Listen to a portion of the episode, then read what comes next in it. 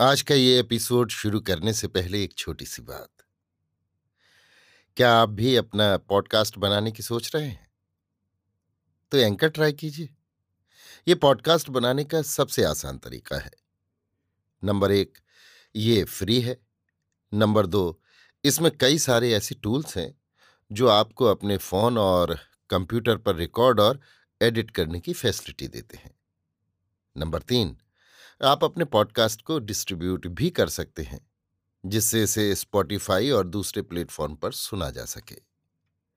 तो डाउनलोड कीजिए free anchor app या विज़िट कीजिए एंकर डॉट एफ़ पर अपना पॉडकास्ट स्टार्ट करने के लिए।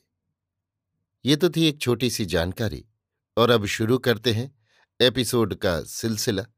तो आज के एपिसोड में लीजिए सुनिए। अयोध्या सिंह उपाध्याय हरिऔध के लिखे उपन्यास, अधखिला फूल की, आठवीं पंखड़ी, मेरी, यानी समीर गोस्वामी की आवाज़ में। फूल तोड़ने के लिए देवहूति नित्य जाती, नित्य उसका जी कामनी मोहन की ओर खींचने के लिए बासमती उपाय करती। कामनी मोहन भी उसको अपनाने के लिए कोई जतन उठा न रखता, बनाव, सिंगार, सज, धज, सबको काम में लाता। इस पर पेड़ों से लपटी हुई, फूली हुई बेलें समय का सुहावनापन हरी हरी डालियाँ, लहलही लताएँ छिपे छिपे अपना काम अलग करती। देवहूति लहू मांस से ही बनी है, जीव उसको भी है, आँखें वो भी रखती है। कहाँ तक इन फंदों से बच सकती? धीरे धीरे उसका जी न जाने कैसे करने लगा। अनजान में ही उसके कलेजे में न जाने कैसी एक कसक सी होने लगी। पर उसके जी में ही भीतर ही भीतर ये सब बातें ऐसी चुपचाप और ऐसी छिपे छिपे होने लगी, जो बासमती की ऐसी चतुर स्त्री को भी उलझन में डाल रही थी। फूल तोड़ते चौबीस दिन हो गए, इतने दिनों में कुछ काम न निकला। ये बात बासमती के जी में आठ पहर खटकने लगी। कामनी मोहन भी बेचैन हो चला था, इसलिए वो भी कभी कभी बासमती को जली कटी सुना था इससे बासमती और घबराई। आज वो चुपचाप देवहूति के घर आई और सीधे उसकी कोठरी में चली गई। वहाँ उसने देवहूति को सोया पाया। फिर क्या था? चटपट उसने अपना काम पूरा किया और वहाँ से चलती हुई। पार्वती ने बासमती को आते जाते देख लिया था। बासमती क्यों आई और क्यों लगे पाँव चली गई? इस बात का उसको बड़ा खटका हुआ। वो कई दिनों से देवहूति का रंग ढंग देख रही थी, पर कोई बात जी में लाती न थी। क्यों जी में लाती नहीं थी?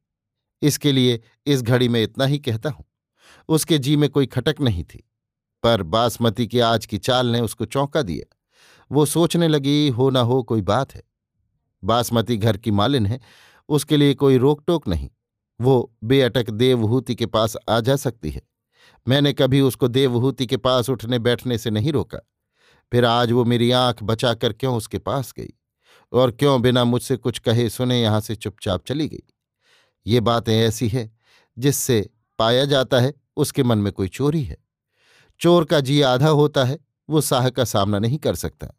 अपने मन की चोरी ही से वो इस घड़ी अपना मुँह मुझको न दिखला सकी। जिस काम को करने के लिए इस घड़ी वो यहाँ आई थी, उस काम को करके वो मेरी ओर से बुरी थी।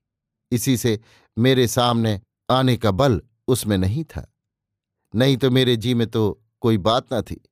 जो बुरा काम करता है वो बस भर छिपने का पथ भी ढूंढता है।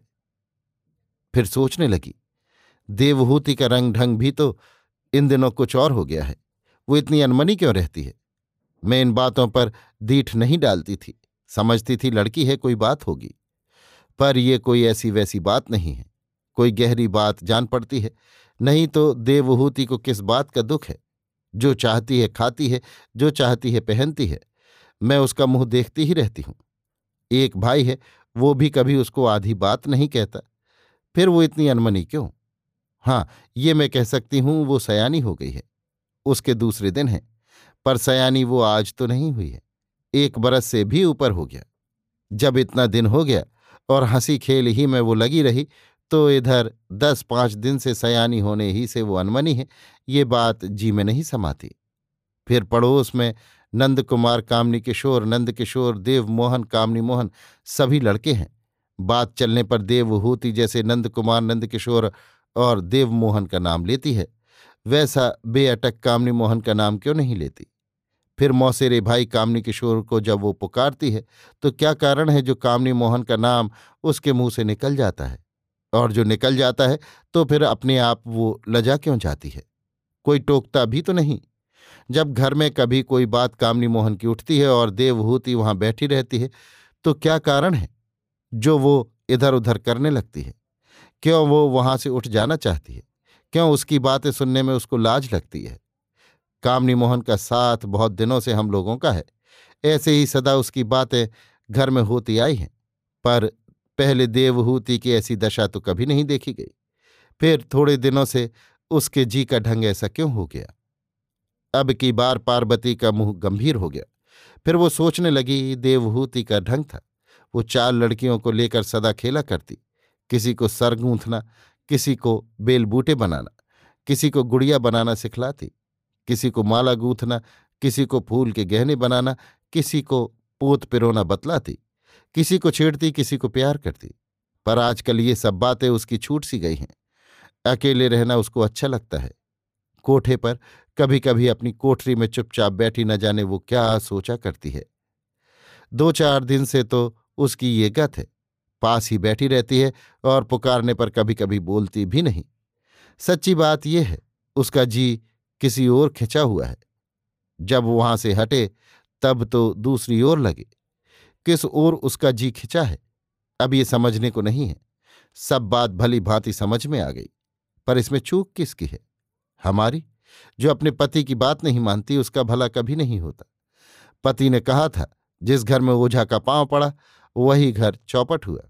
फिर मैं क्यों उनकी बात भूल गई? क्यों अपने घर में ओझा को बुलाया? जो बुलाया तो अब भुगतेगा कौन? पार्वती ने धीरे धीरे सब समझा। कुछ घबराई, पीछे संभल गई।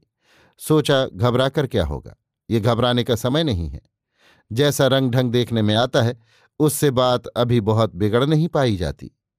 अभी बिगड़ने के लक्षण ही देखे जाते हैं। इसलिए घबराने से बिगड़ती हुई बात के बनाने का जतन करना अच्छा है। पार्वती ने सोचकर ठीक किया। चाहे जो हो अब, आज से देवहूति को फूल तोड़ने के लिए न जाने दूँगी। इतना करने ही से सब झंझट दूर होगा। स्त्री कितना ही जीवट करे, पर देवी देवता की बातों में उसका जीवट काम नहीं करता। देव किशोर अब तक भली भांति अच्छा भी नहीं हुआ था, इसलिए ठीक करने को उसने ठीक तो किया, पर थोड़े ही पीछे उसका जी फिर चंचल हो गया। उसने सोचा, देवी की पूजा को अधूरा छोड़ देना ठीक नहीं, जैसे हो छह दिन इस काम को और करना होगा तो क्या बासमती भी पहले की भांति साथ रहेगी? अब उसके जी में ये बात उठी, उसने सोचकर ठीक किया हाँ बासमती भी साथ रहेगी, जो देखने में हित बनी है, उससे बिगाड़ा क्यों किया जाए? ना जाने वो क्या सोचे और क्या करे।